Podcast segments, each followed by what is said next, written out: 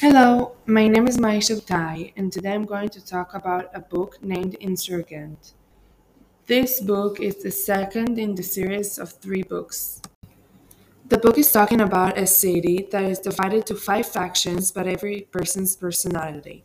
The factions are erudite, amity, candor, dauntless, and abnegation.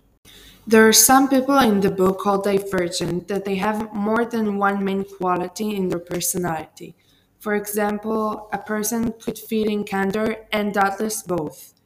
People that are afraid to be divergent, it considers not normal. You should fit in only to one faction, and being able to fit to more than one is weird and not normal.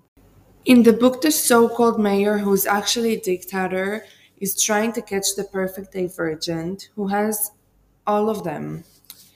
Um, the perfect divergent is the main character. Her name is Tris, who tries to stop her with her boyfriend. His name is Four, with most of the other factions members. My favorite character is Tris. She was born to a Candor family and lived there by the rules and had every day to do whatever they're doing as she should.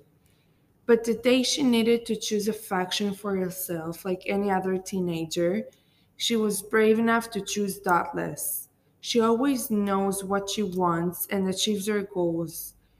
When she found out the mayor was searching for her for being different, for being divergent, she, her boyfriend, and a couple of friends fled and started a revolution and got so many other people from other factions to join them.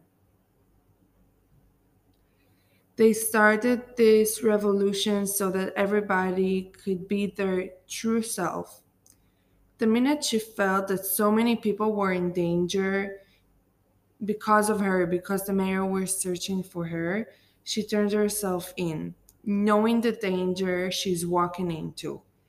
This shows how selfless, caring, and brave she is. A song I think Tris could relate to is Survivor by Destiny's Child.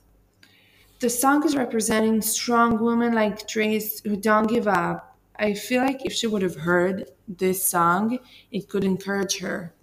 My favorite event in the book is when Four, Tris's boyfriend, found out that she snuck out in the middle of the night to turn herself in, probably for feeling guilty, as we know. Um, he gathered everybody who was on their side of this revolution, which is like thousands of people, and they made a plan to save Tris, and eventually they did it successfully. To sum up, I would like to recommend this book. While reading it, I felt like I just couldn't put it down. It was inspiring, interesting, and always kept me looking for more and wondering what's about to happen next.